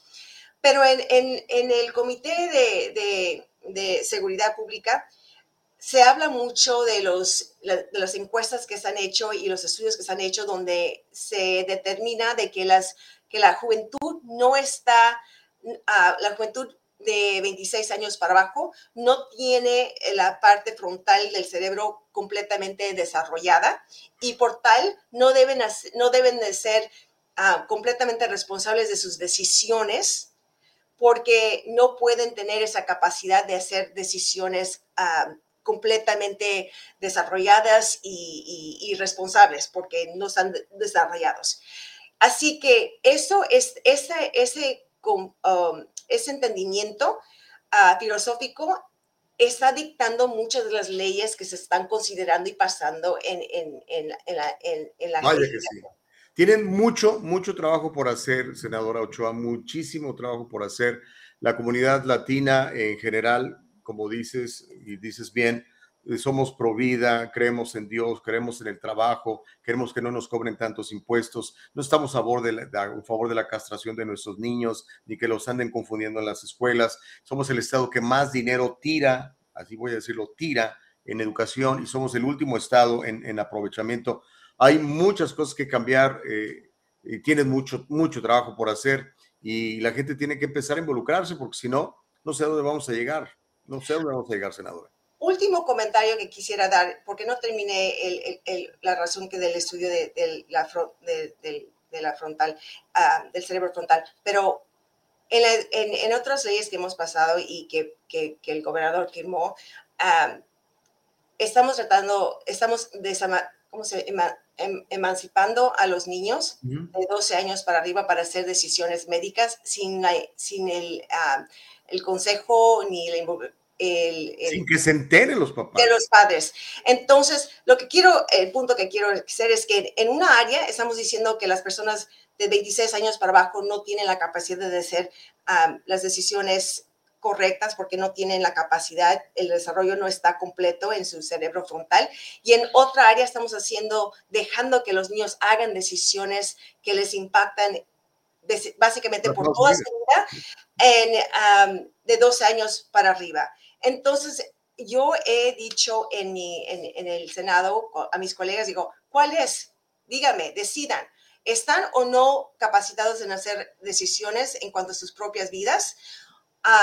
o sí están, porque cuando les conviene les dicen que sí y cuando no, dicen que no.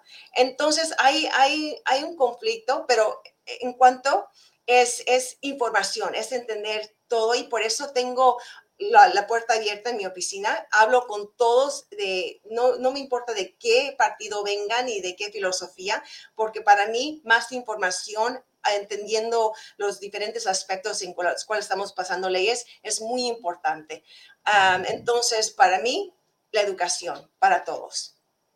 Muy bien, pues muchísimas gracias por esta charla, eh, senadora Ochoa Bog. Mucha, pues muchas bendiciones, tienes un montón de trabajo que hacer allá y mucha gente que se opone a, a, a la libertad, la tranquilidad, la paz. Estamos, nos estamos, nos estamos volviendo locos en California, pero pues yo igual que tú creo que todavía se puede rescatar este estado. Gracias, senadora.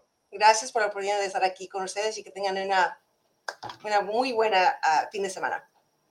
Muchas gracias. Era la senadora eh, Ochoa Bog platicando con nosotros, dando su punto de vista. Ya me la imagino pobrecita en medio de toda esta gente. O sea, imagínense tener que discutir con gente tan nociva, tan nefasta como Scott Wiener, por ejemplo, que quiere legalizar todas las drogas, que quiere que haya centros de para que la gente se vaya a drogar ahí tranquilamente con, con la vigilancia de una enfermera o de un doctor, que quiere castrar niños, o sea, Dios mío de mi vida. Hay que orar por esta mujer, hay que orar y hay que orar mucho. Aplausos le da Julieta Laví. Homero dice, ¿por qué tengo tanto odio hoy? El odio no es bueno. No, no es bueno, no es bueno. Mauricio dice, con todo respeto, por eso estás, por esta y la senadora, por lo jodido que estamos, gracias a eso, en tiempo de Phil Wilson, eras una mojada, dice Mauricio Reyes. F. Chávez dice, ¿será que Biden y Newsom no tienen la parte frontal del cerebro o les hace falta en su totalidad? Homero, un llorón, dice, te pasas, Gus, igual te apoyo, bro. Homero Escalante dice, la senadora me ha dado la razón que los conservadores no tienen cerebro, totalmente de acuerdo, por, ponla de gobernadora, órale. Cecilia, ¿cómo está? Dice, totalmente de acuerdo referente al desarrollo del razonamiento crítico en los niños, cómo podemos ayudar, apoyarte. Siempre he sido voluntaria en la escuela de mis hijos y lo mejor es involucrarnos en su educación. De acuerdo, Ceci. Yo siempre les digo, cuiden a sus niños, cuiden a sus niños y cuiden a sus niños. El gobierno no tiene el interés por sus niños, el sindicato no tiene el interés por sus niños, el gobierno no tiene, los burócratas no tienen interés por sus niños. Usted, papá, es el que tiene que tener interés por sus niños y cuidarlos. David Gallegos le contesta al mismo Gallet, dice, el otro 10% quieren ser mantenidos del gobierno. Myron Duarte dice, buenos días. ¿Quién escribe todas las proposiciones? ¿Están escritas para confundirnos? ¿Nos podría explicar? Buena pregunta. Pero eh, precisamente para eso lo hacen, para, para confundirte, mi querido Myron. ¿Te imaginas estar casado con esa señora? Dice uno, dice Homero un llorón. F. Chávez, ¿y el dinero de Soros a qué nivel entra? Otra pregunta. ¿Qué personaje tan inteligente, señor? No solo dice que la culpa es de los demócratas, sino que trabaja con ambos partidos para un bien común, no como esos locos que solo acusan y señalan ambos partidos corrompidos, dice Feli Fuentes. Homero dice palabra de su propia invitada, el señor Gustavo Vargas está diciendo que ustedes son estúpidos, no saben, ahora entiendo por qué la eligieron. Ah, caray, bueno. Ah, gracias a, la senadora eh, Ochoa Bog. Bueno, obviamente sí levantó ámpula. Ya nos quedan 14 minutos nada más de programa, Nicole. ¿Qué onda? Mire, este, ¿con cuál vamos? ¿Con cuál vamos? Uh, ok. No, pues vamos con, vamos con esta, oiga, vamos con esta. Vamos con la historia 7, Nicole. Van a llamar a audiencia al fiscal que persigue a Donald Trump. El Comité Judicial de la Cámara planea una audiencia este 17 de abril en Nueva York para examinar cómo las políticas del fiscal de distrito de Manhattan, Alvin Bragg, han llevado a un aumento de los delitos violentos. Textualmente dice este comité de la Cámara, organizaremos esta audiencia para la próxima semana desde Nueva York escucharemos a las víctimas que sufren bajo las políticas pro crimen del District Attorney del fiscal de distrito Bragg. Si Bragg puede gastar recursos acusando al presidente Trump, debería poder abordar el aumento del crimen en la ciudad de Nueva York. Fue lo que pues, posteó o publicó en su tweet un miembro del comité, el representante Andy Biggs de Arizona. El periódico New York Post informó que la audiencia de campo titulada Víctimas de delitos violentos en Manhattan se llevará a cabo en el edificio federal Jacob Javits, que está a unas cuadras de la oficina de Alvin Bragg, el fiscal de distrito en Manhattan, y, el, muy cerca donde Trump, muy cerca de donde Trump de 76 años fue procesado por 34 delitos graves como cargos de falsificación de registros comerciales la semana pasada. El juicio del fiscal de distrito ha sido cuestionado luego de su decisión de acusar al presidente, expresidente Donald Trump, supuestamente por pagos secretos realizados a la estrella de la pornografía Stormy Daniels y a una modelo de Playboy que se llama Karen McDougall antes de las elecciones del 2016. Así que bueno, van a llamar a cuentas a Alvin Bragg, imagínense nada más. Es golpe por golpe, ¿no? Mientras tanto, ¿qué cree? Eh, la cadena ABC, en su encuesta, pide que Trump suspenda su campaña presidencial. De acuerdo a la encuesta de ABC, casi la mitad de los estadounidenses entrevistados, eh, esta compañía ABC es propiedad de Disney Corporation, cree que Donald Trump debería suspender su campaña presidencial como resultado de su acusación relacionada con un pago de dinero a la estrella pornográfica Stormy Daniels. Donald Trump, 76 años tiene el hombre, fue procesado en un tribunal de Manhattan la semana pasada por 34 cargos de delitos graves de falsificación de registros comerciales. El caso del fiscal de distrito de Manhattan, Alvin Bragg, contra el presidente número 45, se centra en un supuesto plan para orquestar pagos ilegales para suprimir las historias negativas sobre él durante las elecciones del 2016. Una encuesta de la ABC publicada el domingo encontró que el 48% de los estadounidenses cree que Trump debería suspender su candidatura a la Casa Blanca luego de la acusación. En comparación, cuando se les hizo la misma pregunta antes de la lectura de cargos de Trump, el 43% dijo que el expresidente debería detener su campaña. La encuesta, más, reciente también encontró que el 53% cree que las acciones de Trump fueron intencionalmente ilegales. ¿Cómo ves esa encuesta de ABC? El 48% cree, del, bueno, 48% de los encuestados cree que Donald Trump debería de parar su candidatura, de olvidarse. ¿Usted cree que lo va a hacer? ¿Usted qué cree? Pues bueno, Homero Un Llorón dice, casi la mitad de los californianos, según ABC, canal basura satánico. Fat Alvin, dice Chávez, ya no es eh, eh, pues está un poquito gordo el, el, Alvin Bragg, ¿no?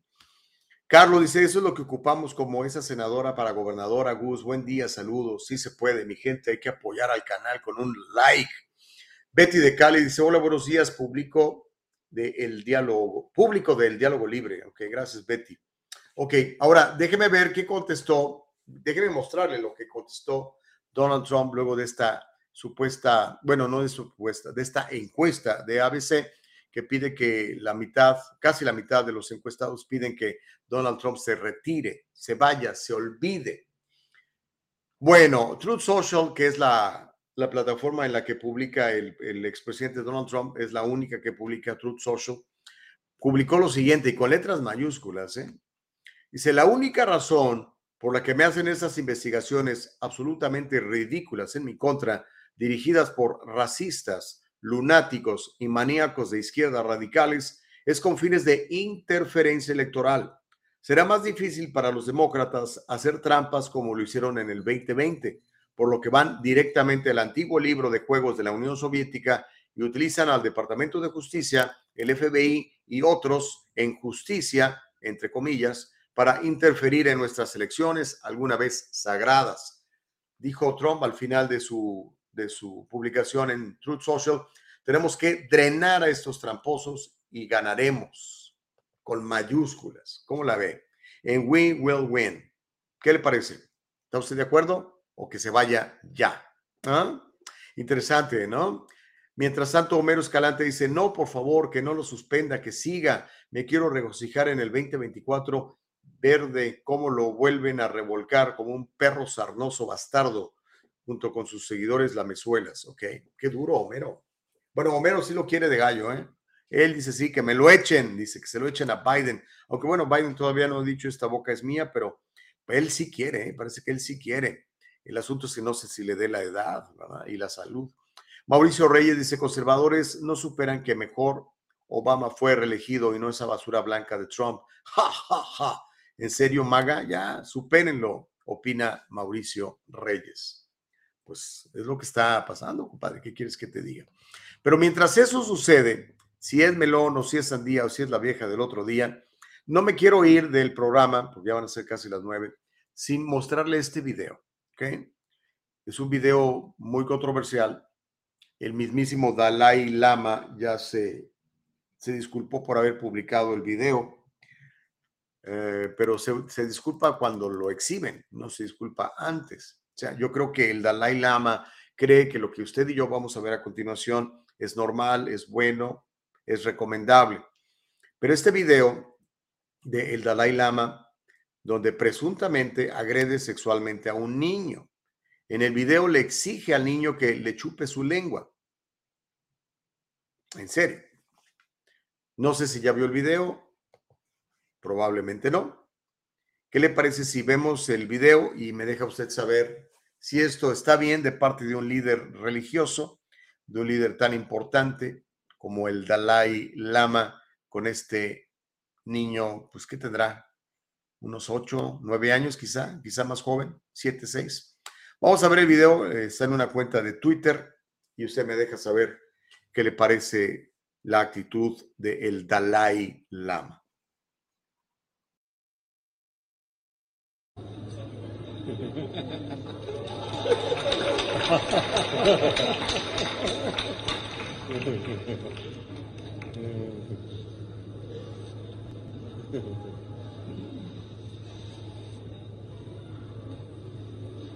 Edsa, my tongue.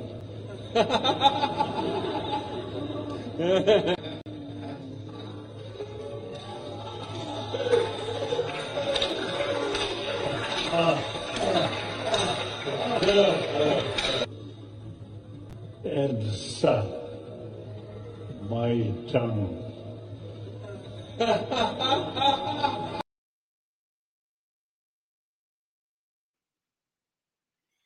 Pues ahí está usted viendo en pantalla lo que le dijo el, el Dalai Lama al niño. Y chúpame la lengua. Y aplaude.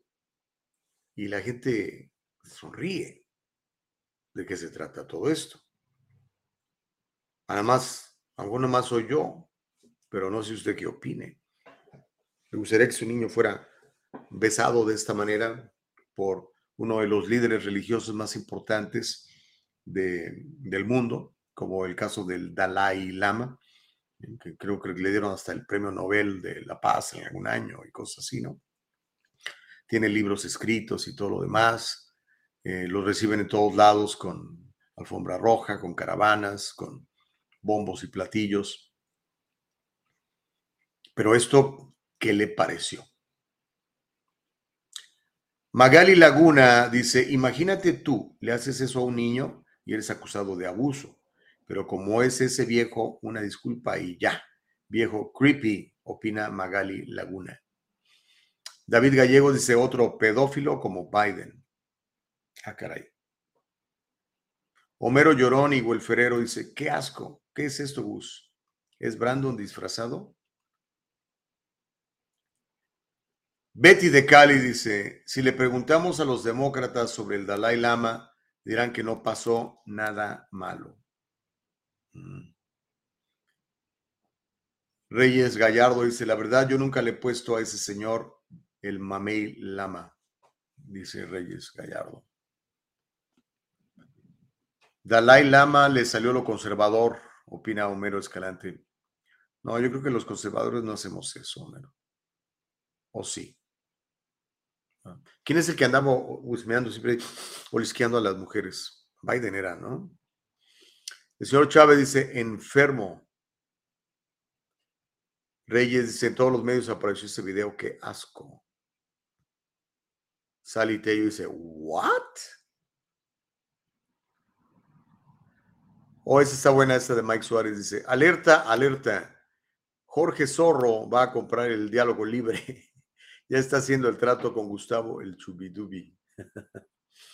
no, no te imaginas. No, nunca jamás en la vida. Nunca le he puesto atención a ese señor, quise decir, dice Reyes Gallardo. Qué asco. Pues bueno, una vez más, insisto, si usted no cuida a sus hijos, ¿quién se los va a cuidar? ¿El Dalai Lama? ¿El Papa? el pastor de su congregación, el maestro, el director de la escuela, el gobernador Newsom, la alcaldesa, ¿cómo se llama? No sé cómo se llama, de Los Ángeles. ¿Quién tiene la responsabilidad de sus hijos? Nosotros, los papás.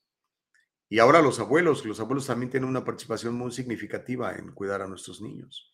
A veces los papás se van a trabajar y los abuelos se quedan con los nenes Papás, abuelos, protejan a sus hijos.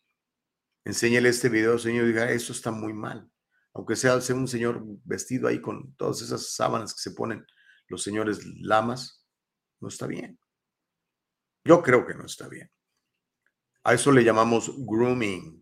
Los están preparando. Están preparando para, para otras cosas que no convienen. Eso creo yo. ¿Qué piensa usted? El diálogo libre, por eso se llama así, el diálogo libre, para que cada quien exprese su punto de vista. Jamás había escuchado de esa basura igual, vota Demon Rat para los satánicos, eso es normal, dice Homero, un llorón. Silvia Morales opina que es un viejo abusador. Pues ahí está. Chicos, nos vamos temprano a las nueve. Ya, ahora sí vamos a terminar como debemos de terminar.